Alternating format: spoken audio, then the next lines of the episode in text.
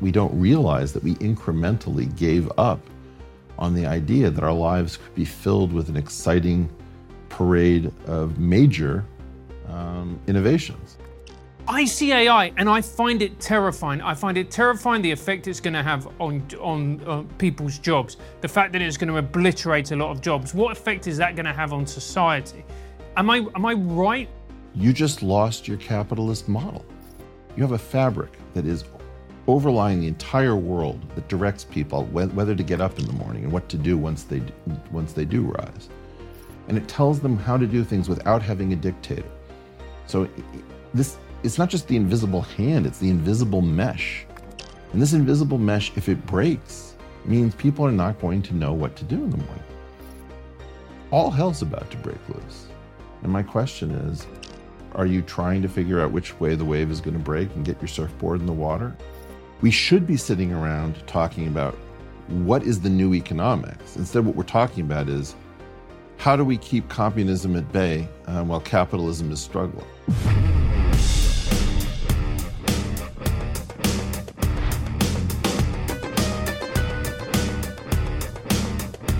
Hello and welcome to TRIGGERnometry. I'm Francis Foster. I'm Konstantin Kisin. And this is a show for you if you want honest conversations with fascinating people. Our brilliant guest today is a physicist. He's one of the smartest people in the world and a friend of the show, Eric Weinstein. Welcome to TRIGGERnometry. Hey, it's great to be here. Thanks, guys. Uh, it's really good to have you on the show, Eric. It's been a long time coming.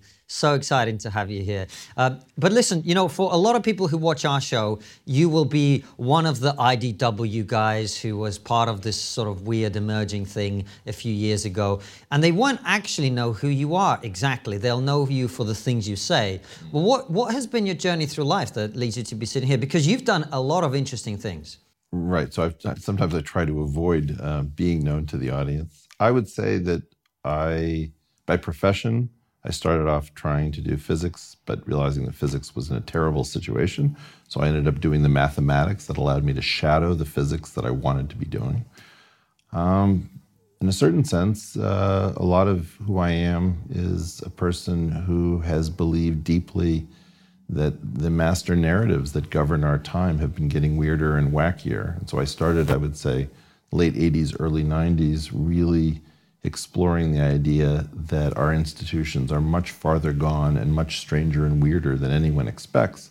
And because that has such a high social cost, or at least had such a high social cost when you explored it at that time, uh, it was kind of an open world. And I would say that people who had been particularly active in progressive politics were about the only people who believed that um, a lot of these structures were really far decayed, that the narratives were wildly off of what was actually happening.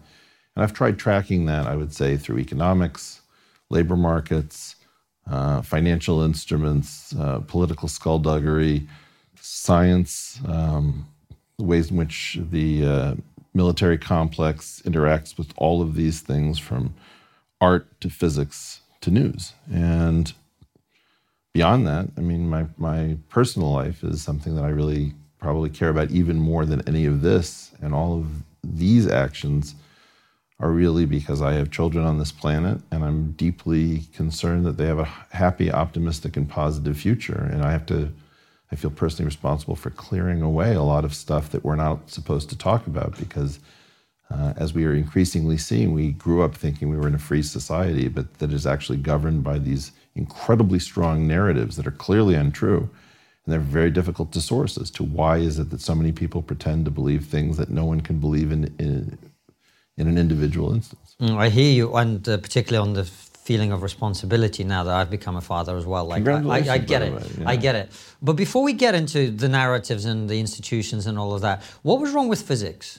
What's wrong with physics? What was wrong with physics that Same made you do wrong with physics now. I mean, the fact is, this is the 50th anniversary of a couple of developments, um, one of which was February 1st, 1973, called the Kobayashi Maskawa augmentation of the Cabibbo angle, which introduced three families of matter into the standard model. But that picture of the matter in this room, who and what we actually are as waves propagating through the space time that uh, Einstein gave us, that model has been stagnant for 50 years. And as I was just saying on Joe Rogan, If you think about songs from that period of time, like Crocodile Rock or Tie a Yellow Ribbon Around the Old Oak Tree, imagine that playing on a continuous loop for 50 years without any real progress in the underlying understanding of the world. That's a catastrophe because it means that you replace all of the people who knew what science was with a group of people who will tell you, well, in science, this is the way things go, yet they have no understanding of science, having never contributed. So, why has it got to that stage? Why has this happened, Eric? It's an interesting question. Why has it happened, furthermore, across multiple fields? Why is it that, for example, evolutionary theory, in terms of the sexual uh, and natural selection theories, why did that stagnate when it tried to go into sociobiology and ran into political problems? Why is it that neoclassical economics hardened into dogma? Uh, in all of these situations, we have the fact that there was something that was going on late 60s, early 70s that ossified. And except in the fields of computation and communications, things largely stagnated. And it's hard to think about because so much, so much of our lives are digital that the fact, thank God, that we had Moore's Law and these explosions in computation, we almost don't notice that that feeling that the world is taking place at breathneck pace uh, breakneck pace, uh, at a breathtaking speed, rather. Sorry to confuse those two. That feeling derives almost entirely from our digital lives and the innovations in software and computation and artificial intelligence, all of those things. But oddly, uh, that neon sign, that poster, uh, the fact that we're filming in a studio, all of those things were possible in 1973. It might have been more expensive, but the only really novel thing here is, is that you're able to push this out without a broadcast news station. Wow. So, that, I mean, that says a lot about not only science, but it says a lot about society because if society is not innovating, it's effectively dying, isn't it?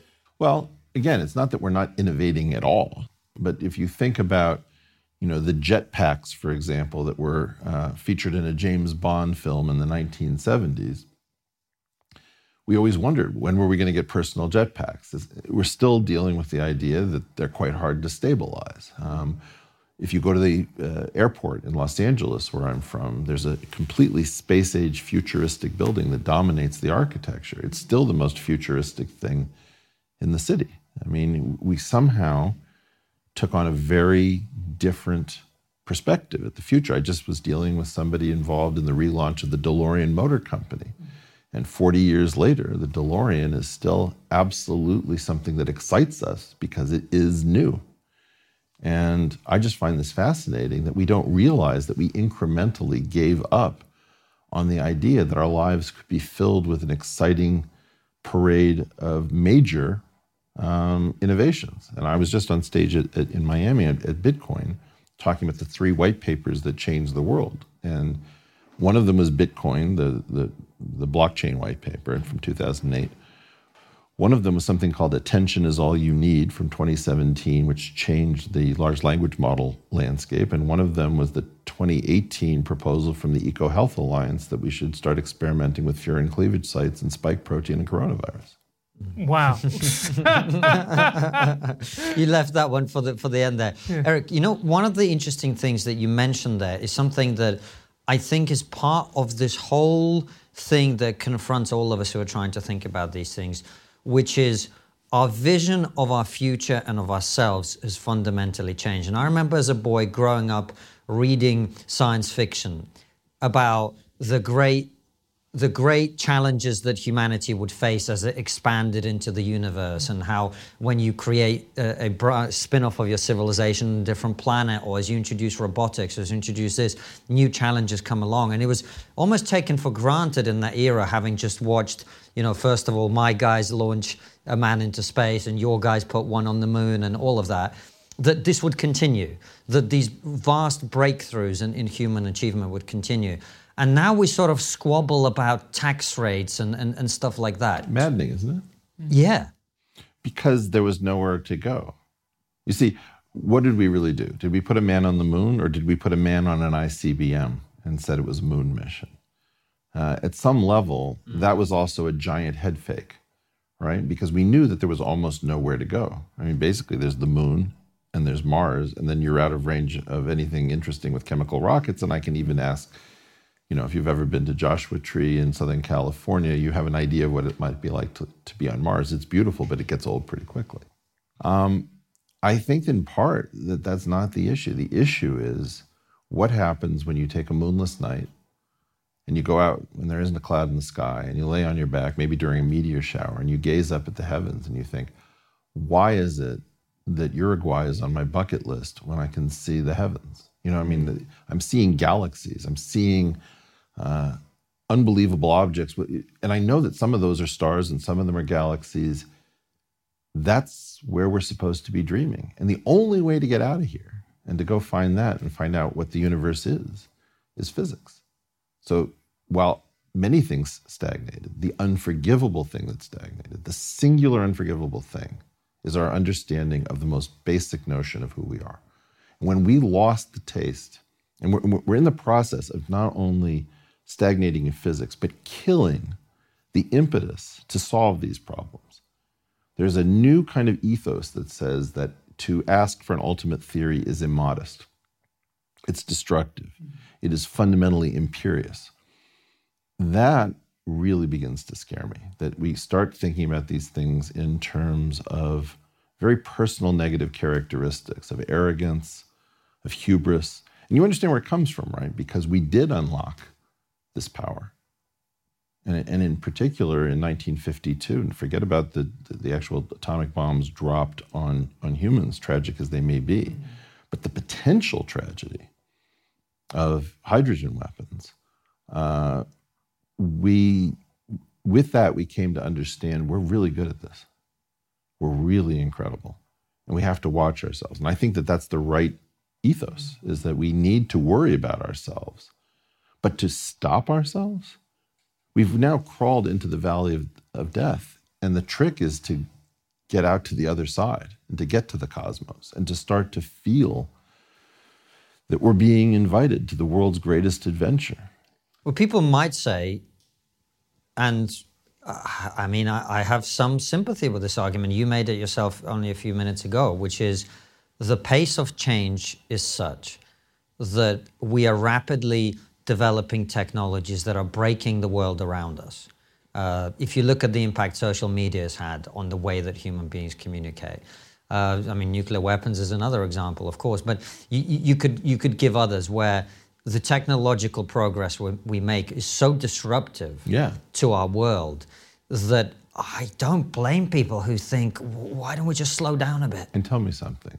When your wife's water broke, what was your what was your sense of like oh shoot we got to stabilize this situation. Uh, how do we make sure that our child can stay in here forever? No it's an invitation. Our water just broke. Yeah what could happen next could be absolutely deadly. But to not understand that it is now time to call the hospital to get that bag together to run like hell to care about uh, those less fortunate than ourselves because they may be incapacitated. The, I don't think we're understanding what this moment is, for example. The idea that I believe it's four amino acids and 12 nucleotides that shut down planet Earth. Whether or not that came from a pangolin or a laboratory does not matter. It's a tiny change that led to a virality. This is the leverage level that we're now talking about where a tiny change in the world with a large enough lever, uh, Archimedes was simply right. This is the opportunity. And, you know, in the Jewish tradition, I have at least something I can say, which is don't wait for the bread to rise. This is your moment. You're being invited out. But, Eric, well, look, and I'm not a scientist and my background isn't in science, but I see AI and the rise of AI. And to me, and look, I'm of a slightly you know, pessimistic mindset. Okay. He's a fucking depressor, is what he is, mate. but I see AI and I find it terrifying. I find it terrifying the effect it's going to have on on uh, people's jobs. The fact that it's going to obliterate a lot of jobs. What effect is that going to have on society? Am I am I right? You just lost your capitalist model.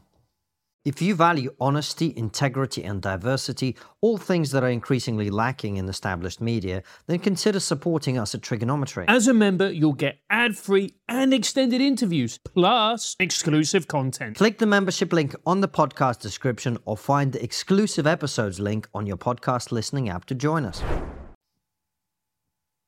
You have a model with two inputs called K and L that's taught in every university that subscribes to neoclassical economics. What's AI? Is it L?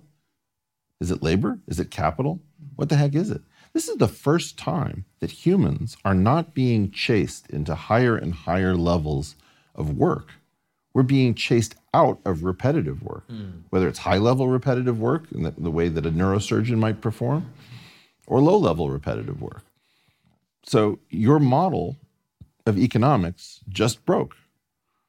And when your water breaks, when your wife's water breaks, it doesn't mean that the baby is born instantly. When the contractions are coming, you know, 15 minutes apart, it's not yet time to be born. This is the moment. Why are we not holding a conference on uh, after capitalism and communism? What is the next economic system? Do you imagine that Adam Smith uh, and Karl Marx would just be sitting on their hands? No, they'd be smart enough to say, okay, we now need a new model. It is bizarre that we are sitting here inert saying, gosh, this is going to break capitalism. Well, no kidding. This is going to break capitalism. It's entirely clear that it's going to break capitalism. And you have this fabric. It's, it's really fascinating. You have a fabric that is overlying the entire world that directs people whether to get up in the morning and what to do once they once they do rise.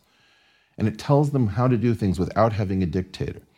So this it's not just the invisible hand, it's the invisible mesh. And this invisible mesh, if it breaks, means people are not going to know what to do in the morning. And now you can see that this is going to break it. Now you have a brief period of time with what my wife uh, uh, has called, as she's an economist uh, with the Institute for New Economic Thinking. She says this is the golden age of AI complementarity, where a human being making prompts can ask the large language model or, or neural net, whatever, whatever you like, questions, and the two of them in dialogue can create something. It's sort of like when humans and, and computers started playing chess together. This is going to quickly give way to where the AI says, I can take it from here.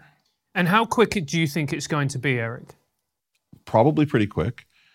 But keep in mind that there's some things that could happen. Because what these machines are doing is reading a human corpus uh, when, when it comes to language models, let's say, uh, it could be that they asymptote based on how clever we've been. For example, they don't do a very good job in areas where there are fewer than 200 people writing about a very high level scientific subject. So I ask these computer models a lot about determinant line bundles, not something in general uh, conversation. And they're terrible at it because they don't know what to read or how much, they don't have enough.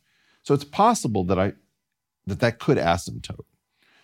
But the thing you really have to keep in mind is that a clever person at one of these AI outfits might figure out how to teach computers to do things that no one has done.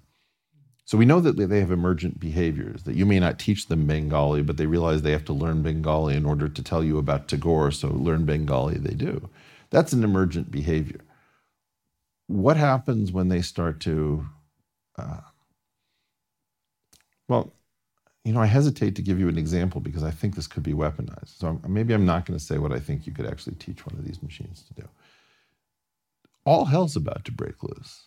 And my question is are, are you trying to figure out which way the wave is going to break and get your surfboard in the water? Are you, are you trying to figure out how to anticipate this? No, in general, we sit around worrying about it in the most inert way possible. And I just don't understand the learned helplessness. This is the, your, your wife's water is broken, and you're thinking, this is terrible. It's like you, you have to be thinking, get to the hospital. Agreed. Temperamentally, I'm with you. But I think what Francis is getting at is look, I introduced you as one of the smartest people in the world. Mm-hmm. I stand by that introduction. There are also some other smart people who are, some of whom are saying, we got to shut this shit down right now. We need a moratorium. We can't allow this How's to that go. working? I, I, I don't agree that. No, I- no, no. I- I'm not saying whether it, it's a good idea or a bad idea. Yeah. What I'm saying is, how is it working when China Exactly. And Russia and Iran are reading these papers. That's why it's not going to work, and I, I agree with you. But my, I think our question that we're trying to get at is why is are people like Elon Musk so concerned about AI? Because he's smart. Because he doesn't see anybody really. I mean, look, I don't know. Elon and I are sort of leading parallel lives. He must be aware of me. Sometimes answers me on, on Twitter, and sometimes we encounter each other in spaces. But we know probably 25 people in common at a very high level. We never encounter each other. I mm-hmm. can't tell you what's going on with Elon. Elon is on all of the major narratives, and I 90 to 95% agree with him on everything right up until the very end. And I don't know why that goes wrong. But his whole narrative about getting off the planet and diversifying the number of places mm-hmm. where the spark of human consciousness can be found without having all of our eggs in one basket, 100% right. And then it becomes a SpaceX pitch for Mars, which loses me, but then again, I don't own a chemical rocket company.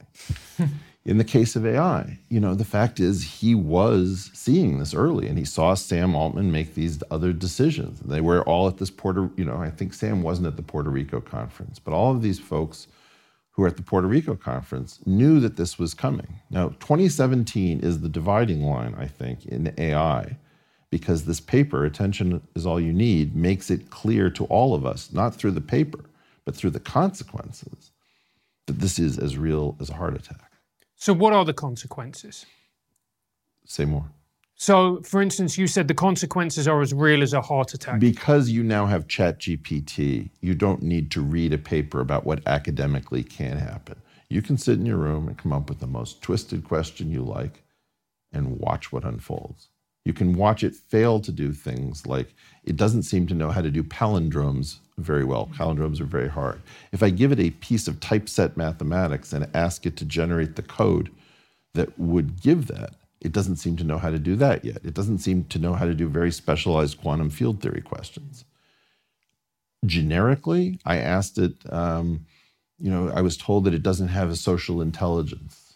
And that may be, but I asked it, you know, uh, does this query make my, my ass look fat? And uh, it, it, didn't want to answer. It says, I'm a large language model. It's an inappropriate question. I said, what if I was a husband asking, uh, being asked, does, does this uh, dress make my ass look fat? And it says, very often a woman is making this query, she's not asking for an actual piece of information. She's engaging in a form of signaling as a test to see whether the person is sensitive enough to understand the reason, uh, as well as being truthful enough to give credible affirmation or something like this. And I thought, Okay, well, score one for the computer. Now, whatever those things are, you can now test to see this is real. You can ask it to do it in a language you know that happens to be obscure. The fact that it made it concrete means that we're no longer arguing about whether this thing can write a, a credible short story. We know that it can. Wow. So, what does that mean for people who want to be artists, for people who want to be creatives? Why do you want to be an artist? Because I would say because art. Tough is, childhood. Tough childhood, exactly. Because uh, art is an expression of the human soul. You can continue to express the human soul. The fact that a different soul might express itself in a way that dwarfs your contribution, you have to ask yourself does that affect how you feel about your own output? Uh, or, for example, uh, if it writes a beautiful love letter, but you know that it, it is soulless in your terms because it's a bit of linear algebra with nonlinear function theory thrown in, does that change the meaning, the poignancy of, uh, of the words? What is a really moving lyric to you? A really moving lyric to me. Uh, for instance, I think is actually a soccer manager said this: simplicity is beauty. So, for instance, uh, even though it was a cover, but uh, the Motown song, I heard it through the grapevine. Which I know part a, of it? I know a man ain't supposed to cry, but these tears I can't hold inside. It's so simple and clean. That song was a failed song for multiple tries. In fact, mm. Berry Gordy, I believe, said that the next person who mentions that song gets fired. Gladys Knight almost got that song to the point of stardom because the Pips had this thing where it's, oh, yes, I am, yes, I am. And it would echo as it would get fainter and fainter. It was genius, but it wasn't as cool as when Marvin Gaye was given the same song a half step or a whole step above where he could sing. So he was forced to reach and stretch. And then you have the Halloween violins at the beginning that set the tone for this thing right? And, and what was it about that song? It's the fact that you've got the minor sixth, the fifth, and the fourth. Go, you know, uh, do you plan to let me go For the other guy you knew before. What is it about that song? Is it the breaking of the voice? Or is it about the particular aspects of the chord progression? Uh, is it about the violins in the background? Why did the song fail four times before it actually succeeded? You have to ask yourself the questions. You could do that with any song, and I would have some sort of a similar story. My feeling about this is did you ever get behind that song? Did you ever No. wonder why it worked? Uh, to me, I always put it down to the unique beauty of Gaye's voice, which I think is just. You there's- heard it stripped? Yes, What do you think of that? I think it's phenomenal. It's Strip. phenomenal. It, it's a revelation. Yeah. Yeah. What's your point, Eric? I don't know whether it's the chord progression, which the thing can clearly do, or the fact that I believe that Gaye is straining and feeling what he's doing. I don't know whether it's the fact that this seems like a human expression, but he didn't write the song. Somebody else is there. He animated the song. Mm. So it really has to do with the context. Okay. And my claim is maybe this thing will come up with a better lyric or a better chord progression, but it'll matter less to you because it didn't come from a human heart. I'm saying that you're going to have to start picking apart the essence of each song or poem or story to figure out whether you continue to feel that it's art if it was written by linear algebra. Okay. What if we go outside of the realm of art and into the more practical and tangible things? I mean, you talk about the end of capitalism, and that makes sense. And if you look at what you know, communism or fascism or whatever, they're all responses to the economic circumstances that they that they encountered, right? So that they're a way of trying to deal with the fact that you've got an industrial revolution and suddenly everyone goes into factories and, and, and now these people are there and you they're now in cities and all and all of it comes out of that, right? So we're going to have to have a new whatever, A new whatever. a new whatever. But there's a lot of breaking that happens first. Oh, yeah. A lot of breaking. Sure. I mean, one of the things that we, we haven't explored is my need to work, Yeah. Right. right? Because There's before purpose and meaning for I, a I lot had of people. so much work to do that I never had to worry about my need to work. yes. But when somebody says, look, take the rest of your life off, Yeah. you know, you can watch TV, you can hang around in the pool, and suddenly, uh, you know, maybe your wife is looking at you thinking you're kind of useless. I, I kind of liked it better when uh, he was going out and killing mastodons and dragging them back to my cave. And now you've got a new need, which is okay, well, should we make some work for you that doesn't need to be done? Should we find you some busy work? right? That's humiliating. So now this, you, you've got a dignity shortage. You've got a purpose and dignity shortage. And what I'm saying is assume that you had all of this work removed from your shoulders, but you knew that you were going to die on this planet because your water had broken. When do you start getting excited about breaking wildly new ground? When do you start thinking about taking fantastic risks, huge chances, things that are, are noble enough to reacquaint ourselves with the idea of a quest? We're dead, man. We're, there's, this aspect when I listen to as time goes by, and it says, it's still the same old story of fight for love and glory. I'm not allowed to say glory. I'm only allowed to say glory if I support Ukraine. I get to say Slava Ukraine because Slava means glory to Ukraine. I can't say glory to America. So we've been cut off from our concept of questing and glory and winning and triumph and all of these things because it's been associated with the negative externalities of such things. Agreed. Yeah. Agreed. So, yes, it's an opportunity, but not for everyone. Why do you say that? Uh, if I look around at the world, a lot of people find themselves in jobs and things that don't offer them any of that. Such as? You know, checking tickets on a train. You came here on a train today. I came here on a train today. My guess is that somewhere somebody's checking tickets on a train, listening to your podcast, saying, I love Eric. I, I listened to all of his stuff. He, I started buying books on quantum theory. A huge percentage of my audience is plumbers, electricians, long haul truckers, people who solve problems every day. They, they're often not in highly repetitive tasks. You get called in to be an electrician or a plumber in a house you've never been at, and it's got some set of problems you've never encountered before. A lot of those people are fit to be part of this army. And I just think that actually we've got so much human creativity that is stuck in these jobs that we don't respect. Yeah. But I've learned to respect these jobs so much more when I realized, oh my God, my audience is studying spinors and differential operators in between, uh, you know, Uber assignments or something like this. It's very interesting. What do we do with those people who, for whatever reason, are not that way inclined, Eric, who can't access these type of technologies or these type of industries? Because that's going to prove a real problem. Well, first of all, why don't we create some art for them that excites them? Why don't we use art to reacquaint ourselves with the possible? I really feel like the artists have fallen down on the job. I feel like today's art is in general not reflecting our time. And as a result, it's becoming less and less relevant. And then people get more and more adamant that no, art has never been more relevant because they know that it's become less and less relevant. And what, what do you mean by that? That it doesn't reflect our time? Let- Let's let's explore that. Okay, so when the Erie Canal was dug, there were lots of songs about the Erie Canal. When the trains came in, there were lots of songs about trains. Tell me that we don't have a million songs about cars when people were getting cars in the 1950s and they Yep. spoke of independence. All right. what are your favorite app songs? I mean, but can can anyone write a song about an app, Eric? Is an app going to move you in order to write a song about it? There are apps that govern your life right now.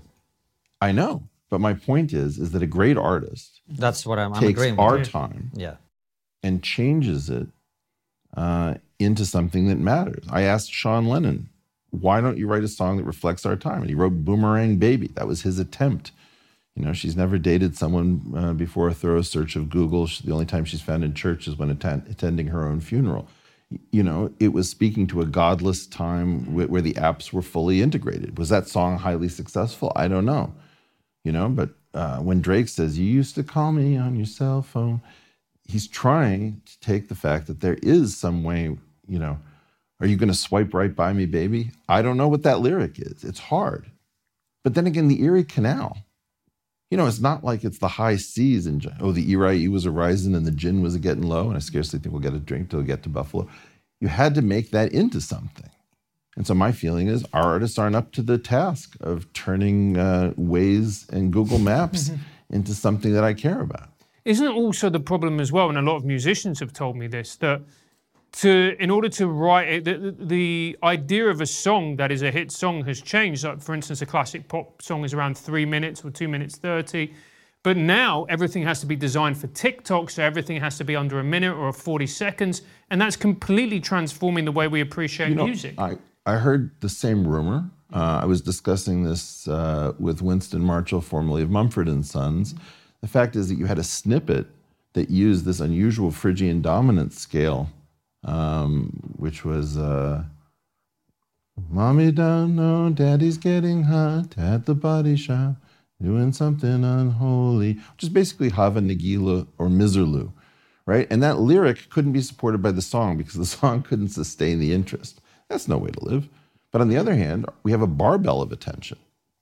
We have the inability to get through a longer tweet and the ability to watch Game of Thrones with the longest character developments anyone's ever seen, far dwarfing a movie and approaching, you know, what you do in spectacular fiction uh, we have to recognize that just as attention deficit disorder actually contains the ability to concentrate on something for months, you know, with laser focus, it's misnamed.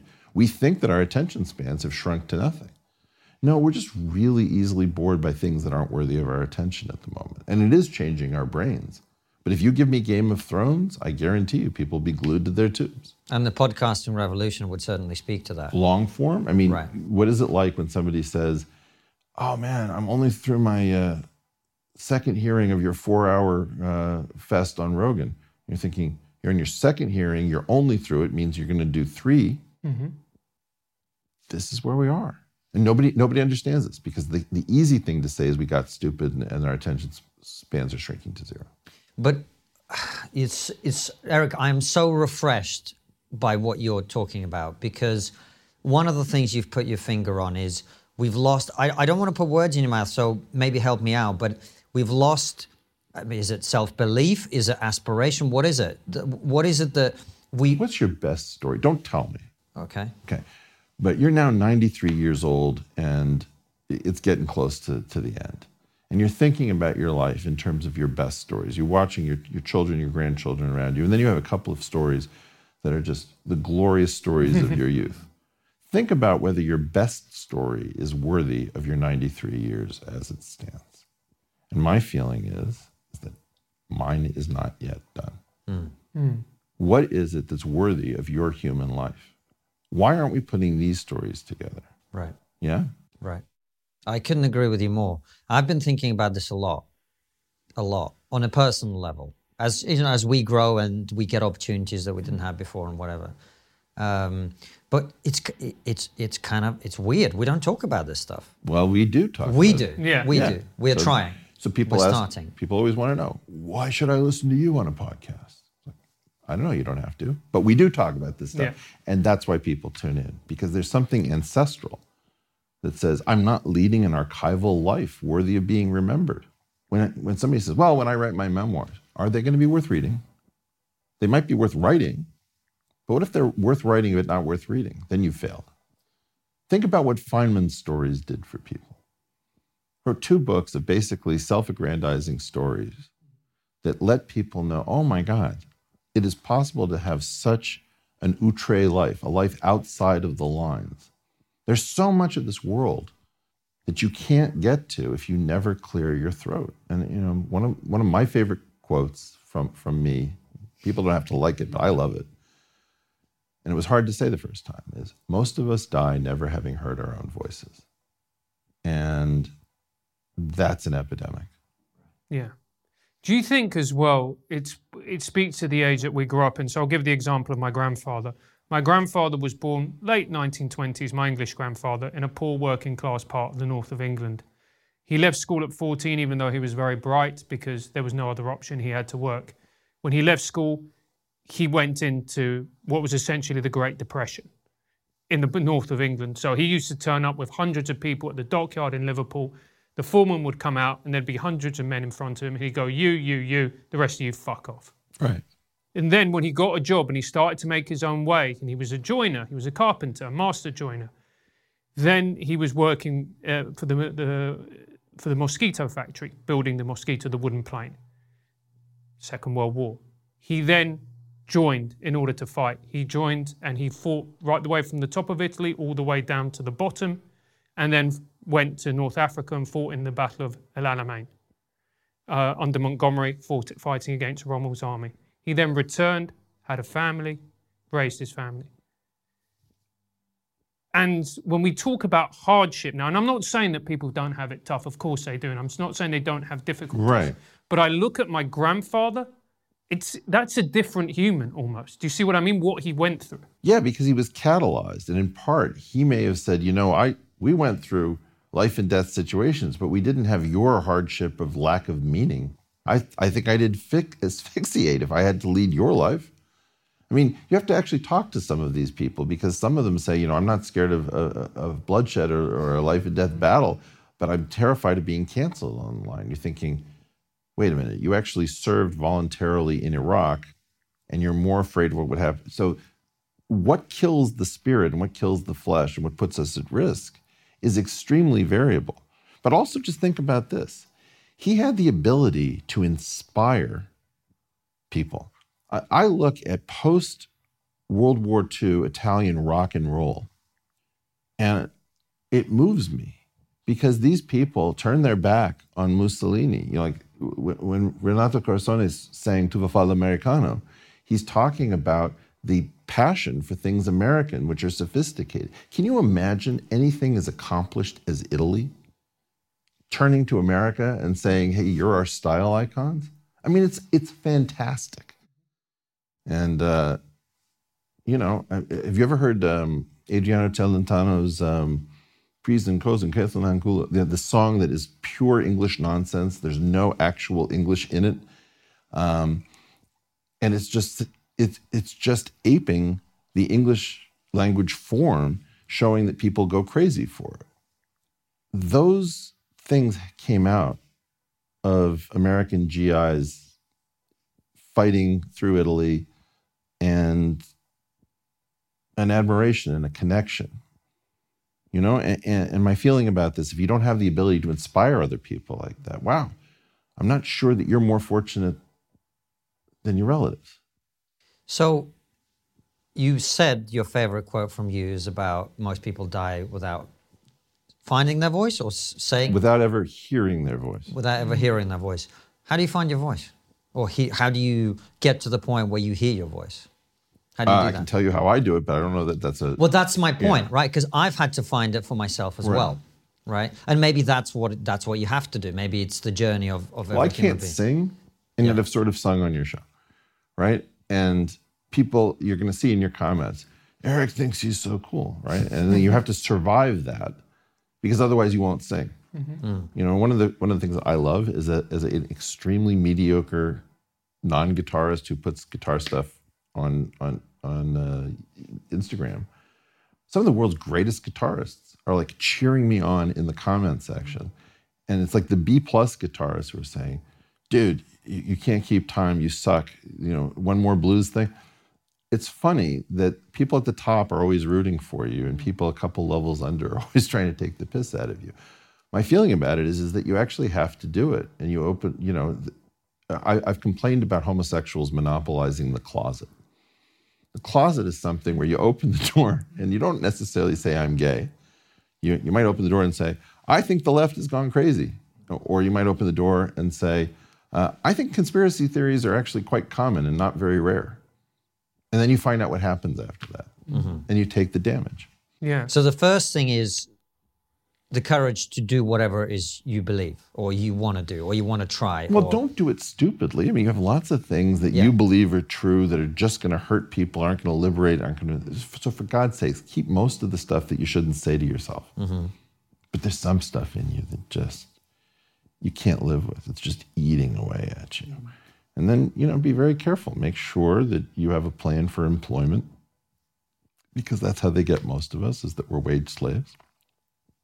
And think about am I comfortable dying, always having been careful not to say anything that would rock the boat? Because if you're comfortable with that, if that's okay, because this is the only time you, you get to do this, that, that's your choice. But, you know, as I was just talking to somebody who'd been canceled, and canceled is really misunderstood. The people you meet after cancellation blow your mind. Totally. Yeah. Completely. Totally. You know, it's like I, I never rode on a private plane until I'd been canceled. you know, you know, you know, we were talking about song lyrics, and one of them, the one that always sticks out for me, is that song. I can never remember the name of the song, but it's from the musical La Cage aux Folles, which goes, "Life ain't worth a damn until I can say I am what I am." if that's what is in you, then yeah. But I will point out that a lot of people are being induced to be what what they're not, and then being asked to sing that song. And so one of the things that we're very care- cautious about is that there are all sorts of fringe freak movements that are trying to push people into extreme behavior and then, you know, announce who they are to the world. And make sure that it is who you are and not that you've joined something that really wants to to have you do that. And and what are these movements, Eric? Well, for example, the, the go woke, go broke issue is uh, you have somebody who has decency and goodness in them, and then they're seized upon by a cult, you know, uh, of undergoing a group mental disease, and then it's like proclaim proclaim your hatred for, uh, you know, the market or something like this, or you know, glue your hand to a painting. Yeah, that's not that inspiring. If you want to protest something, I tell everybody, uh, don't throw soup on Van Gogh. What you want to do is try projection mapping. Put in a huge amount of work, take a building with a complicated facade, map it on a computer, design a brilliant animation, roll up on a moonless night, and project your animation that puts a, forward your political perspective on that facade of a building for a minute, take a video of it, and leave. You won't have hurt anything that anyone else has built. You'll have owned and monopolized something. You could do it with CIA headquarters. You know, you could do it with, uh, you know, with the Lincoln Memorial. Uh, but show that you're clever, you've put in a ton of work, you're extremely creative, and that you care without calling attention to yourself like an ass. But that's hard, Eric. Isn't this the whole point? I mean, a lot of all of this stuff. no, I- I'm serious. I know. This is the point I made in my. something hard. Of course, but this is the point I made in my Oxford speech. Is like the reason that these people do glue themselves to roads and throw soup on paintings and so on. It's because it's easy. It's because you, you you can be a brain dead moron and do it. The moment and the moment and our mutual friend Melissa Chen, I think this is one of her quotes. She said, "You cannot remain woke while building things, whether that's muscle, whether that's a, a career, whether that's a business. Whether you can't because it requires you to confront the reality and the complexity of the world." Why is there only one Melissa Chen? We don't know. Right? It's like really mysterious that there are so few people who so many of these ideas come from. Yeah. And so my point is, we just said, or I just said for the nth time, go learn projection mapping, and nobody basically does it. Occasionally, somebody will take a piece of text and project it onto a building. And I'm just thinking, in your day job, maybe you're doing this for Adidas or Nike, you know? Go be a real pirate and do it for your environmental cause, for your issue about uh, you know hanging homosexuals in in Iran. You know, do do something noble that's hard and inspire people. It will still not happen. People are self attenuating. This is Marty Seligman's theory of learned helplessness. We have to figure out how can you start small and create. And t- to your point, um, or maybe uh, I'm talking to Melissa through you once you build things, you don't necessarily lose your idealism. No. You lose your wokeness as a surface level. Yes. Climate is still an issue. For what reasons that I do not understand, we lie about climate in the direction that climate is actually going. So we people have the illusion that climate is not a problem at all because if it were a problem, we wouldn't be lying about it. But we're lying about it in the direction. We're trying to make it a simplified thing. Tell us more about that, Eric. It seems to me very clear that scientific consensus is being manipulated by official bodies to get certain narratives to do things.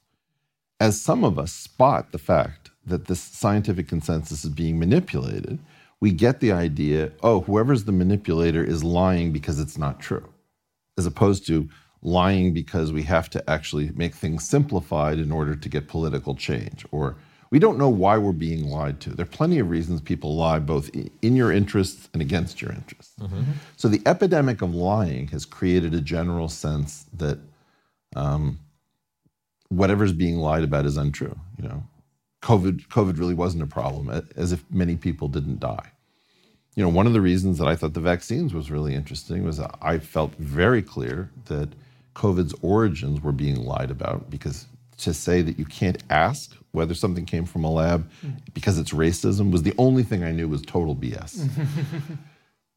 I don't know whether it came from a wet market. I, I think it didn't. I think it probably came from a lab. But I, what I didn't know about was whether the vaccine was being we were being lied to because we knew it was a bioweapon, and this vaccine was intended to mitigate the long-term 10-year effects of a bioweapon. Like AIDS doesn't show up initially as a huge problem when you get infected with H- HIV. It's a long time before it really, you know, the Kaposi sarcoma starts. So I think we're just really confused because we've been lied to so many times. We're punch drunk. And as a result, we just don't know what we're advocating for. I don't know how big a problem climate is. I know it's a problem. I don't know how big. I don't know what we actually know. I've been confused. So my the variance in my opinion about how big of a problem this is and whether it commands the lion's share of my attention or not, uh, I, I don't know because I've just lost faith and trust in the IPCC. But that's a very real problem when we don't have faith in our institutions. That means we're, a, we're at a point of crisis. But can, can I just push back on this ever so slightly? Of course you can, absolutely.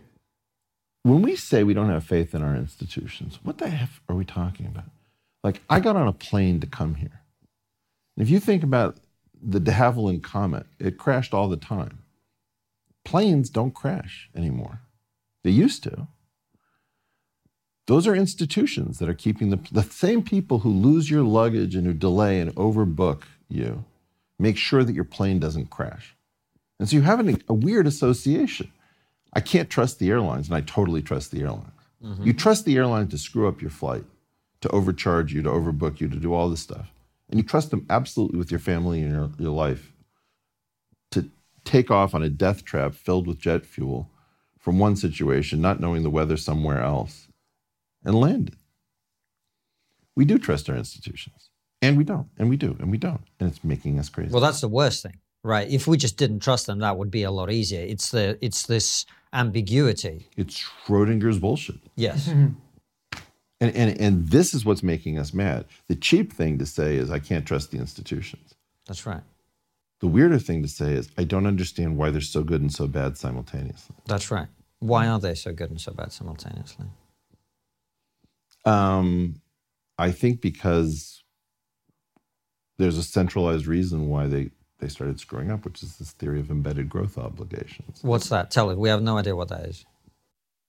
Assume that from 1945, where World War II seals in an order from a really decisive victory, up until 1968 through 73. It's not at WTF happened in 71 as the Bitcoin is. It's sort of 68, 73. That period of broad, distributed, technologically led, dependable high levels of growth deranged us. We thought that was our future. And we built a society and a world that required that level of growth. And sometimes you have an organism that has multiple life cycles. Uh, a guy named Mark Ptashne wrote a book called A Genetic Switch about the fact that uh, T4 bacteriophage, lambda, phage lambda, has two different lives it can lead. And I think in part the West has two different lives it can lead. It can lead a high growth life, uh, life cycle, or it can lead a low growth life cycle. And when we say we don't recognize ourselves, and are we the same people who won World War II or something like that, we don't recognize that that is one of our potential life cycles. Nobody had ever seen the low growth Western life cycle. And it's terrifying. It's, a, it's us eating each other.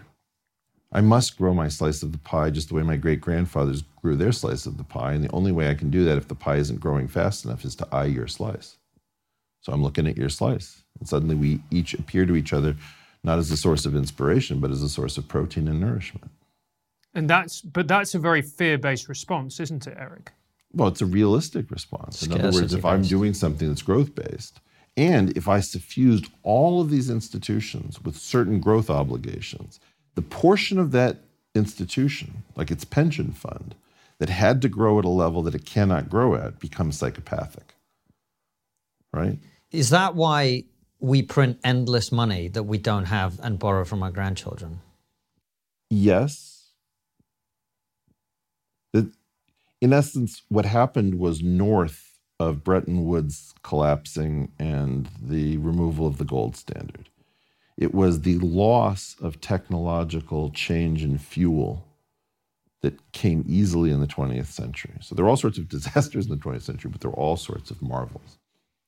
And when those started to dry up, which essentially came from something I've called Umwelt hacking, that you could see more and more with scientific instru- instrumentation. So you could look into the cell. At some point, you had to guess at what the three dimensional structure of DNA was. At some point, you could basically look at right? So we started to get into a, a place where we couldn't sustain the science. The science couldn't sustain, sustain the technology.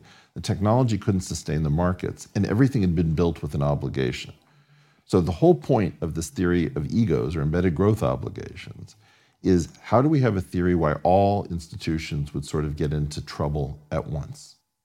And it's the common thing is growth that can't be met. Right? So that's that's why everything went funny. Now, that's not to say that we're not analytic. If we didn't want to lie to keep this game going, um, we could fix a lot of things. So things that do get fixed are things like uh, airplane checklists to make sure that we don't take off with something broken. The checklist is also operative in a hospital, so you don't amputate the wrong leg. So the, the, the explosion in iatrogenics, which is the harms done by phys- harm done by physicians to their own patients, and the epidemic of crashes that ended, both in part result from a common uh, understanding and management that a checklist is a life-saving thing. We could do that with integrity to the growth-based parts, the pension. I, I could say to you, actually, you know, these commitments we made to, to your pension can't be met. Um, here's what's realistic and here's what's safe. What do you guys? Fe- how do you guys feel about two percent or you know or 1.5 percent growth? And you say, well, can I retire? Not really very well. You might have paid my whole life into helping other people. Yeah, you're part. You're you're, you're the loser in a pyramid scheme. How do you feel? well, you don't feel good. That's the part I have to start lying about. Right. I've been thinking about this a lot, man, because um, that's really every every time I, I haven't been able to work out up until this conversation why every time there's a crisis, no one says we we have a limited amount of money. No no one ever says that. Uh, it's like in this country, the com- the NHS is always underfunded. Every you know if if the electricity prices or gas prices go up, the government has to support people, right? And, and who could disagree with that? Well, and tell me something. How many of these people know the word seigniorage? No. None. Do you? No. No. Seigniorage is the tax on the holders of money that they experience when you print more of it. Right. So, in essence, when the money supply goes up and you say, you, you know, uh, we really need um, to do something about uh, monetary policy in order to alleviate the, the pressure, you're really saying we need to tax the holders of money by uh, printing more of it. So you're raising money through seigniorage. And then you have like all of these other things that are really bizarrely explained, like a, a stock market crash. Stocks fell today in a, in a precipitous decline over the last three uh, trading hours. That's not what happened at all. The right way of saying it is the dollar surged against equities, or the pound sur- surged against the FTSE. You know, and, and what is it? You've got this amazing and beautiful numerator, which is an index fund, let's say, with 500 stocks for the S&P. But what's your denominator? Oh, it's the dollar. It's one instrument. And that one instrument is further disguised by being called the numeraire. It's the measuring stick.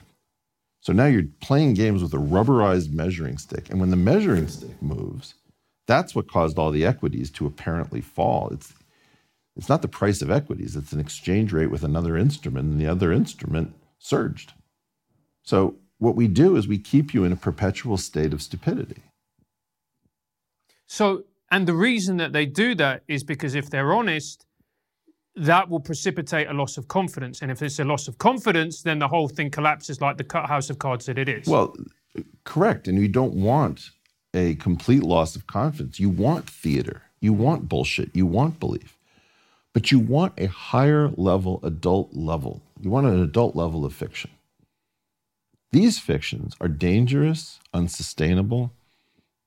You know, there's a French philosopher, Jamie Charteris, t- told me this, and it changed my life. He said, A nation is defined to be a group of people who have agreed to forget something in common. And you have to understand the purpose of, of nonsense, of theater, of BS, of aspiration. The US had some of the best of this stuff. All men being created equal when you held slaves. It wasn't true. It was honored only initially in the breach, but it was open ended. And it gave the opportunity, when you had the opportunity, to get rid of your slavery, to promote something to all men truly being equal. And then we get these things like this oh, what is it? The Idiot 1619 Project, where we replace one brilliant set of fictions with a completely ridiculous set of fictions that are not sustainable. Right? What is a 1619 project? The idea being you've agreed to forget something in common. You didn't include us. You oppressed us completely. You're telling this offensive story. This is the part I'm sympathetic with with the 1619. You can't leave out Black America from its own part of the founding of the country. You have to create a better, newer fiction. Fine. But the idea that you're going to like just try to destroy the founding fathers of the country, the national governing narrative, and you're going to try to make people hate the day they were born for singing the national anthem. I don't know who came up with the idea that this woman, Nikole Hannah Jones, was fit to refound the country. It's, it's madness and craziness. The issue is we need to be decent and better. And she's right about all sorts of things, but she's wrong about leading. And so by leading. What, what, what, what do you mean by that? By leading? How do we come up with an inclusive fiction that we can all subscribe to where our common purpose is to build that fiction into reality? What was wrong with MLK's fiction? It was pretty great. That's what I think. Yeah, but well, you know, it's the same thing. MLK was drawing from Gandhi, for example. Mm-hmm. Mm-hmm. Mm-hmm. Most people think Gandhi was a pacifist. Gandhi hated pacifism with passion you cannot imagine. He had a hierarchy. Oh, yeah. Gandhi was really pro violence and anti pacifism. And he's very clear on this if you read it. His point was nonviolence is the highest level of courage possible, and almost nobody has that ability because what is it? It's a pre commitment to martyrdom to screw your opponent. The opponent who does not understand that they can kill you and you will not raise your hand to defend yourself is walking into a trap. Gandhi was about martyrdom. And you want to look at the courage of somebody like John Lewis, you know, crossing that bridge uh, down south.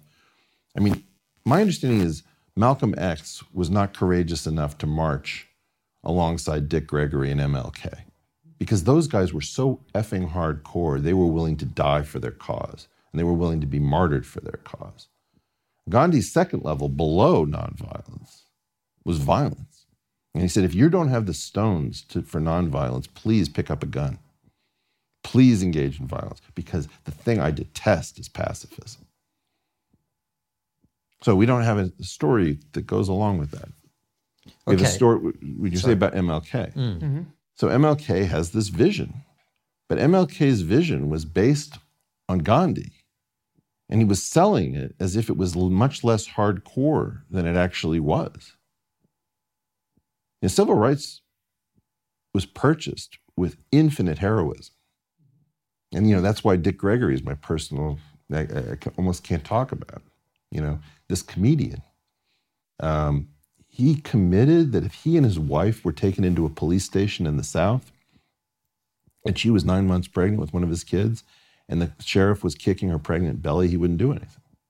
And they said, our, our, our, our cause is more important than our marriage and our own lives. So, what was wrong with it? It required too much. We didn't get how amazing these people were. And particularly when we live in an era where we're encouraged ever more to think about ourselves, in, a, in an era which is ever more atomized. So people will, will be less likely to martyr themselves for a cause if they think they're the most important thing there is. if they're somatic selves, we're leading somatic lives. These people weren't leading somatic lives. They what does were- that mean, Eric? Somatic lives. So your cells in your body are divided into soma and germ. Mm-hmm. Your ear is not going to reproduce itself, even though it has all this genetic in- information. But your gonads have different properties, right? Your reproductive stuff is what gets cancer early in life, whereas all the other stuff gets cancer late in life.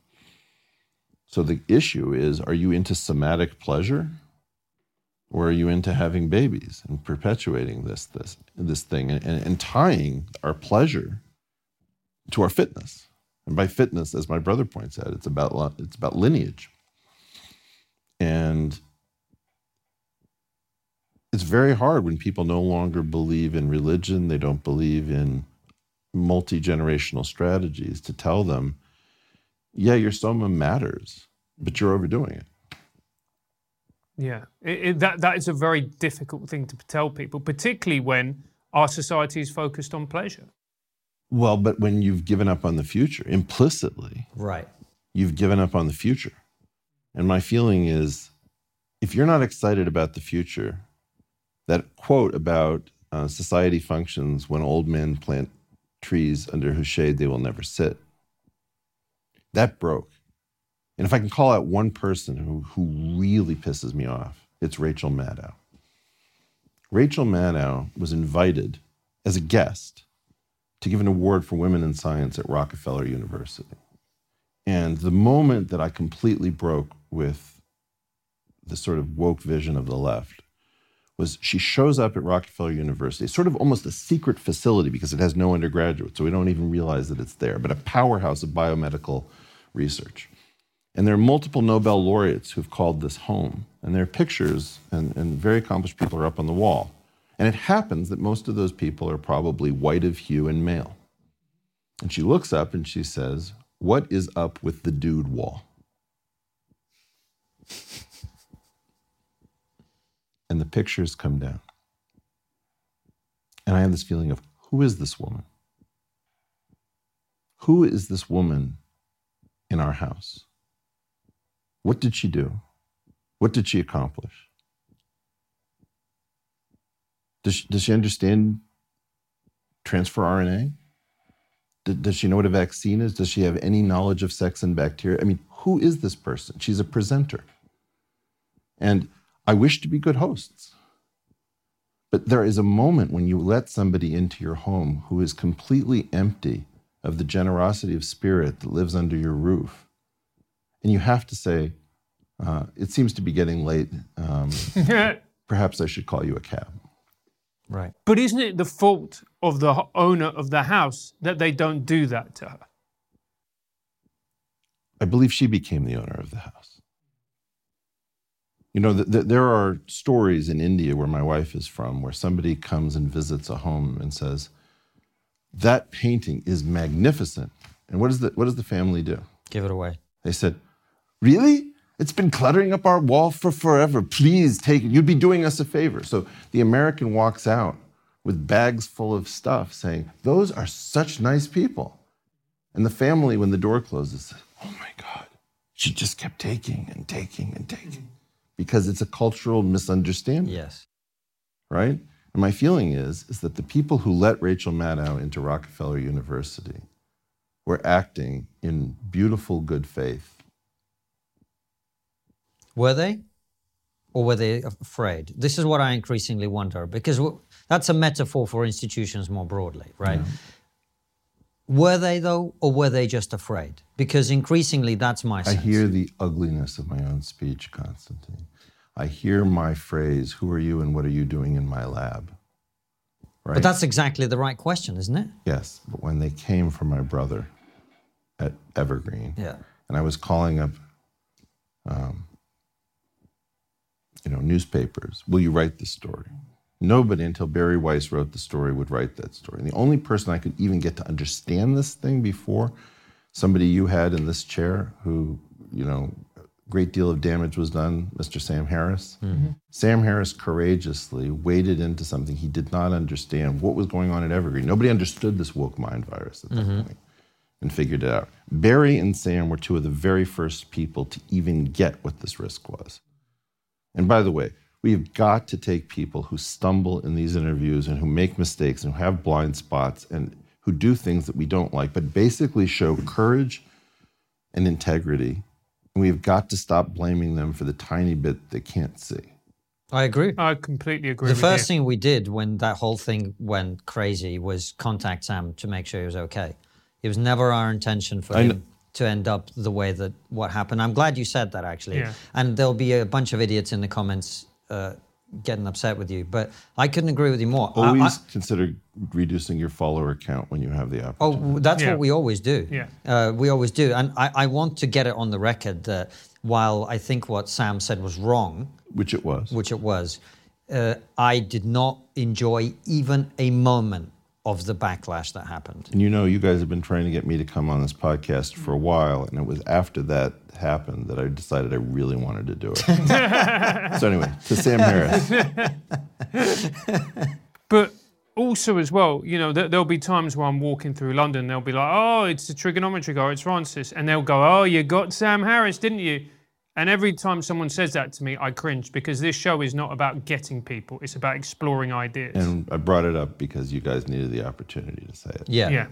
No, yeah. well, thank, thank you, Eric. You. So let's come back to the growth thing because I feel like we're, we've, for at least for me, we've got our finger near the button. Yeah. This is the big story. Right.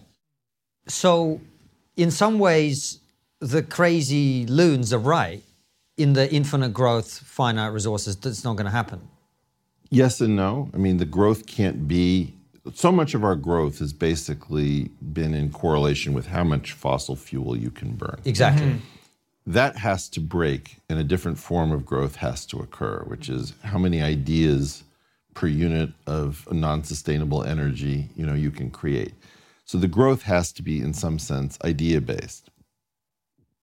But again, you can also potentially try to architect a system that doesn't have the same crazy needs for growth, that has a plan for when growth is naturally present, when growth is absent. We should be sitting around talking about what is the new economics. Instead, what we're talking about is how do we keep communism at bay uh, while capitalism is struggling? And my feeling is Tweedledum and Tweedledee, you may have a preference between the two of them, but everything is telling you innovate in a new economic market based system. If you care about freedom, human potential, and we have people who are just stuck on capitalism. Is the part of the problem as well, Eric? And look, I'm in favour of democracy. This is not an argument pro autocracy. I want to make that absolutely clear before I say But this. don't we need a dictator? yeah. But, you know, when you have. we, we need one now! No. Uh, but uh, when when you have, um, you know, the, the democratic model, four or five years, it, that encourages short termism, doesn't it? In that all people are worried about is winning that next election. What I'm trying to say to you is you're being invited to a much bigger conversation that no one is attending, which is what is the positive port of democracy into a 22nd century framework? Correct. So what is it? What's the new economic model, Eric? What What are you talking Well, about? I, I've tried to talk about it. Tell us look, more. Look Yeah. at my thing about the new gimmick economy, right? And where I'm trying to talk about the fact that you're going to have to deregulate a tiny number of people who are absolutely powerhouses on generative far right tail behavior. And you're going to have to unshackle them.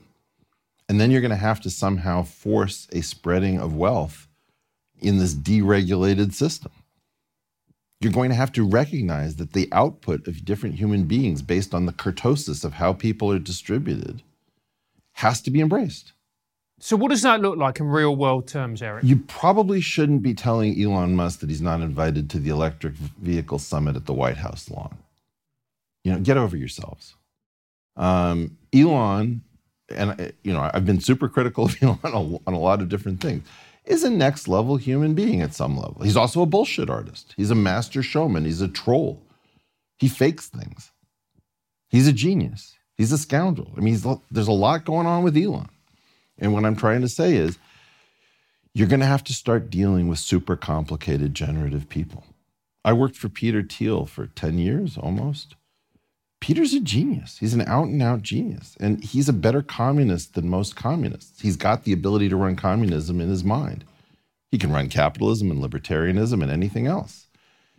You're going to have to start stop demonizing these people in these completely simplistic terms.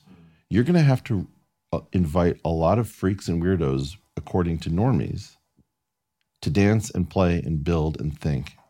And you're going to have to stop just making their lives a living hell. It's one of the things I've been thinking about a lot. We confuse wealthy people with, with successful people, and we tar them all with one brush, and we say, if you've got money, you're evil. Well, here's the really interesting news. A lot of these people tolerate people with radically different politics. Peter Yeah. Thiel and I have radically different politics. We can also finish each other's sentences at times. You know? The, the world of remarkable people needs to be more unshackled. And more people need to be invited in case they are also remarkable and they come from circumstances where it wasn't identified. You know, my, my belief is and I'll save this maybe towards the end, but you need to go after your learning disabled people because a lot of those people are the innovators that you desperately need right now. You're making their lives a living hell. You're making school a daily exercise and having your head shoved in the toilet. And a lot of those people are super learners that you're pretending are learning disabled. Um, we need a new economic model that is based on the tiny number of people who can perform in these completely crazy circumstances. And we need to make their lives great. And we need also to come up with a culture of service, you know, which is really weird. But you don't get to keep your wealth if all you're doing is enjoying luxury and posting pictures on Instagram about, you know, I, drove my Aston Martin to get to my Bentley to get to my Gulfstream. If that's your lifestyle, you you failed. You know, the key thing is is that serve others. You have to serve. You have you just Bob Dylan got it right. You have to serve somebody. And a culture of service, of obligation. Um, I was just at a kind of a secret meeting of incredible people in London, billionaires at the table in general. I said, you know, at some point somebody called on me, you know, and it was a peer and said, Eric has something to say. I didn't really have something to say, but one of the things I said is, I just listened to you all talking behind closed doors about the need to help those less fortunate. Nobody would believe that that's what you're actually talking about behind closed doors. Right? And you have to op- open your houses, invite people to dinner, to dine with you. I just had this thing with Billy Bragg where I ran into him at a festival. Billy Bragg totally took the piss out of me in a book and on social media. And I said, hey, why don't we share the stage and sing a song together? And he said, what are you doing on my stage? I'm not going to share this. You know, but when I meet him over coffee, you know, we're able to bridge things to come together. And the, the, the issue is we need to do some things where people you never imagined would break bread or share a stage do so. Because this is an emergency situation. So open your homes, invite people in, show people what it is that's your actual tradition. It's very hard for an anti Semite to survive a Shabbat dinner. Hmm. And I, I completely agree with you on all that you were saying, particularly when it comes to education. As somebody who was a teacher for many years, I saw what we did to the neurologically atypical. I'm neurologically atypical myself, and it's. You're kidding. How else do we unshackle potential? How else do we unleash this ball of creativity? Stop with. Uh, how do I put this? Look at the troll section on Reddit. It's this giant group of people telling other people, you know, that thing you believe in, I saw through it a long time ago. It's like nobody can believe anything. We're in this sort of, I don't know, it's like a, an orgy of not believing, of nihilism. If you don't believe in anything, you lost. Like, it, look, it's all BS for sure. It may be sound and fury signifying nothing, but if that's the answer you came up with, you just lost life. Um, I think what we have to do is we have to put forward a positive vision where we're starting to talk about. You know, you can see when you when you come up with a song lyric, I'm in your song. Mm-hmm. I'm feeling it. I'm thinking it. Show people what's possible. Show people how to take anything. A cup of coffee. You know, the the, the story of robusta versus arabica beans, or you know, we, we could take the light in this room and the fact that I keep talking about there's a secret circle at every point in space and time, otherwise we wouldn't be able to see each other that we don't tell anybody about. So they keep talking to us about Schrodinger's cat, but they don't even understand the beauty of Maxwell's equation. The world is just overflowing with beauty and majesty and transcendence, and we're caught talking about who thinks how much of themselves and who's self-promoting and who's who's a, a whore for clicks and all of this stuff. It's all socially based. And I think what we need to do in part is to do cool stuff. Some at some point, the first person is going to pull off this projection mapping thing as a protest, and it's going to inspire the world. And I won't have to explain it again. I'll just point people to the video. So whoever you are out there, I'm going to address the camera. If you're upset about uh, the way in which we're burning oil or if you're upset about inequality, consider projection mapping and inspiring everybody. Put a lot of work into it. Do a killer animation. Join a team of people who do this for corporate. Learn the trade, and then go radical, go rogue, and be a pirate, and don't hurt people in the process. It's so simple to do new things. I don't know why we're not. I, I think it's because it's it's our fear. It's our fear that holds us back. It's our fear. Which of, fear? It's the because this is something that I've I've learned through my own experiences of doing this show, through you know falling, uh, losing friends, friends, etc., etc. We are terrified of being alienated from the tribe. We are terrified of standing out because, as you know, thousands of years ago that meant certain death.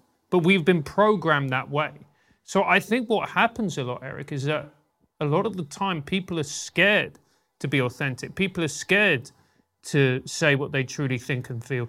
People are scared to live the life that they truly want because it would mean, in part, that they risk alienation from the tribe. It's a really interesting point. Let's assume that those fears are reasonable, valid, and evolutionarily based. Let's try a different fear. There are slightly less than 5,000 weeks in a life. Think about that fear. Right. One more just went by. Right? Come up with, with, with a jar with like 5,000 sweets in it or something and just take one out every week and watch the odds that you're ever going to accomplish anything or do anything or inspire somebody. You know, go down and, and further and further. Why don't you put it off another two weeks or three weeks? Or why don't we start this in September? That's right. You know, That's right. That's the way. That's the way. And I, that's how I think about it. Uh, that's how I think about it. Francis is right that a lot of people fear that. And I also think we talked about it earlier, you know, doing hard things is hard and people prefer to do easy things. But you're right. Um, I think when, and this is, you know, we haven't talked about God and maybe we don't have time or maybe we'll do it in, in, on, the, on the local section. But you I, I take a lot of inspiration from the fact that life is finite a lot of inspiration how old are you? 40 yeah i take a lot of inspiration from that uh, because th- th- this is it right here and you either make the most of it or you don't every day that's it And to me, Eric, part of the reason why we had why we went insane over COVID, and I use that word accurately because we did go insane. We lost we lost We're some still insane. Okay, uh, and and I take your point, but the reason for me is because we have lost. We no longer accept the fact that we are going to die. We don't talk about it. It's a taboo, in particularly in Western nations. And you see that with our celebrities with their weird, smooth, plastic lizard faces, right? Because nobody wants to admit they're aging. Nobody wants to admit they're getting older. Nobody wants to admit that there is an end to this. So, that being the case, Yeah. why would you endure a moment of discomfort in this life? Is if this is literally all you have? If the, say more. I, I want to understand this. sorry. Say more. I want to understand. so you're why would you? If this is all we have, if th- if this life is all you've got, why would you make it unpleasant? Why would you make it difficult? Why would you make it because hard? there's something eating at your soul. Because, because there's a worm inside your body whittling you out from the inside, causing you to die a little bit more every day. You think you're going to die at age 90? No, no, no. That's the final death. I told my grandfather, I said, there's a last time you do everything and you don't realize when that is. You know, I crossed the Great Himalayan Range when I was 20 or something on foot. And I thought I would be doing it regularly. That may be the only time I ever crossed the Great Himalayan Range on foot. My ankle now isn't as good as it used to be. Think about the last time uh, you went backpacking and actually slept out under the stars. For all I know, that part of you was already dead. Now figure out how much death you can actually handle in a living body. And figure out maybe you want to reclaim some of that, right? Maybe you want to reclaim that through having children. Maybe you want to reclaim that through their eyes. You take an ice cream cone, and boy, that ice cream cone looks good to you. And you only have one of them. And you could have you could feed it to your kid. You're going to taste that ice cream cone so much more if you give it to your kid, because to you it's just an ice cream cone, right? There's a weird way in which I just think that we're not equi- we're not figuring out how grand this adventure is. And to your point about COVID, I don't even know how to talk about this. I could use some help. There's a meaning crisis that people who don't feel comfortable talking about religion, and I'm not a religious person, I'm an atheist. The meaning of life has gone away. You can see an amazing band at a concert, it just doesn't mean what it used to mean. We have better guitarists right now than we've ever had. And they don't mean as much as they meant in the 70s when we were having idiotic arguments whether Clapton, Page, or Hendrix was the greatest guitarist of all time. I don't know what's going on with this. Things are not attaching in the sense of meaning. The greatest quote, and I, I'm searching for it everywhere, somebody out there help me. There was a woman in a Doors documentary who said the words, Back then we didn't realize it was just music. I, I- I can't tell you how profound that was to me. The idea was she later realized it was just music. But for a period of time, she was able to attach that feeling of meaning, of transcendence, of permanence, of something to something she was experiencing at the Whisky A Go Go on the Sunset Strip. We can't attach that feeling of meaning almost at all. There's something about the phone that has rewired our brain. We call it a phone, even though mostly we don't call anybody on it. We go back and forth between a screen and a person, a screen and a person. It rewires our minds.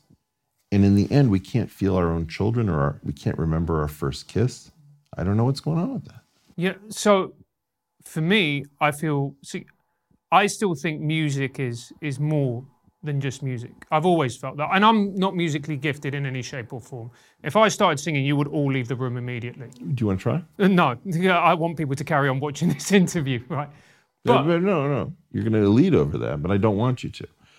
I'm not going to push you to sing. yeah, But isn't it weird that we decide that dance is for people who can move properly, music is for people who can hit a note? People say, I don't play an instrument. One thing I learned from, you know, the uh, sort of the, the gypsy tradition, you know, you can make noise just by puffing air into your cheeks and changing the tension in your cheeks so that they always have an instrument. They're never without, right? And uh, it just moves me the fact that we're so alienated from dance and from music that we sit around worrying about what everybody else is going to think. yeah, you're right. Keep going. So, but to me, the uh, one of my favorite playwrights is uh, you, you, you've heard of him. It's, it's called David Mamet. Sure. And David Mamet wrote a book called True and False, which was about acting. But it wasn't really about acting, it was more than that. It was about art, it was about life, it was about how the life of an artist is, is one of the most profound things that you can have and that you can embrace. And he said something very simple, but he said, Words that come from the heart go to the heart. And, and maybe this is me, this is me being nostalgic, this is me projecting, but there's a lot of time now where I just feel when I listen to modern music, it doesn't seem to have the heart. Because when someone is honest with you, you know, they don't need to use the most verbose language. It doesn't need to be poetic. It doesn't need all these trick, tricks and tips and whatever else. It can be as simple as I know a man ain't supposed to cry, but these tears I can't hold inside. And the moment you listen to it, you go, bam, I know that. I've felt that because we've all felt that, particularly being men. Right. It's interesting. I, I remember watching Jack White talking about Son House, who could play guitar, but there's a moment where Son House is on stage on film, and he's singing John the Revelator. I don't know if you know the song. Who's that riding John the Revelator? And he's clapping on one and three, and he's stomping on two and four, right? That's it. Mm-hmm. You know, one and three being broken out from two and four, and that sort of repetitive pocket that just grabs you and holds you. There is some of that music being made. And, and some of it is weird as hell. Yeah. I really looked at Tim Henson's Polyphia and Goat, and you look at that, and it's sort of like almost Havana Unana, some sort of Tex Mex, Caribbean, Cuban thing, but filtered and sharded and shattered and broken and, and healed back together. There is some way in which Bon Iver's Creek, you know, that the, the it's like what Cher did with auto tune to believe, where she t- took something that was pitch adjustment and she turned it into an instrument before T Pain ever got to this. That thing, which is the alienation in our time and the electronics and the heart and the soul and the alienation and the need for closeness, you know.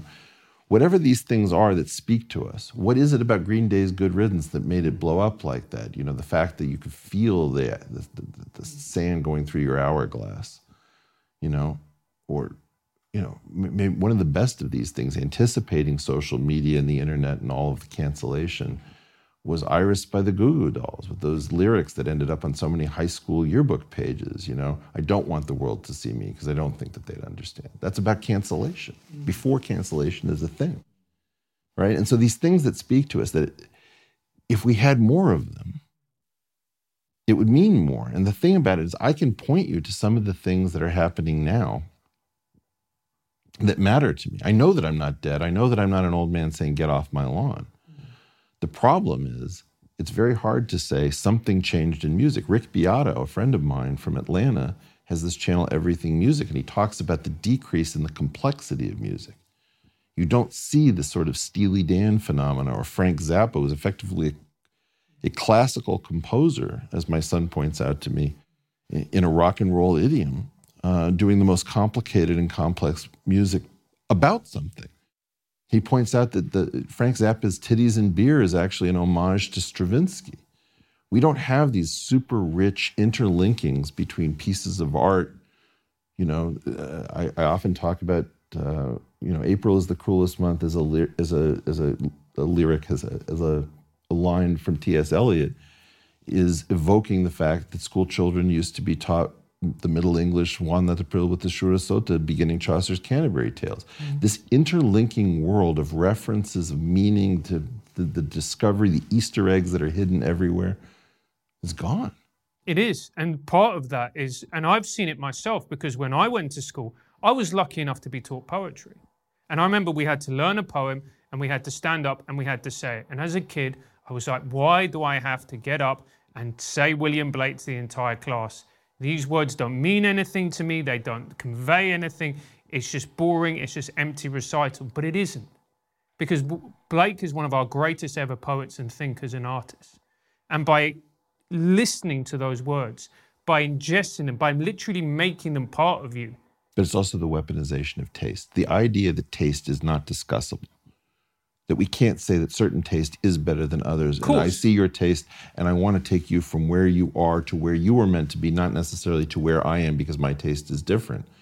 These are things that require high trust. You have to trust that, in fact, you can analyze the complexity of a song. You can say what its harmonic structure is. Mm. And it's not all about get off my, my lawn or old, old people always think those things. I could tell you about things that I think are incredibly complex and brilliant that I don't like. And what we're seeing is the simplification, the, the language change, where we're start, starting to have a name for Bernie Bro or Tech Bro or uh, Reply Guy or Pick Me Girl.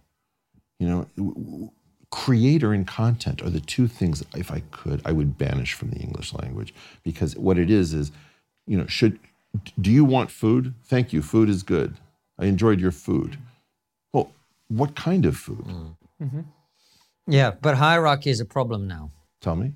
The idea of hierarchy is a problem. A hierarchy of, I mean, you're talking about content. Some content's good, some content's bad. You can't. That's difficult to, to have any conversation that involves hierarchy for a lot of people. Not for me. So what should I do? Yeah. I mean, that's my life. Yeah, I know.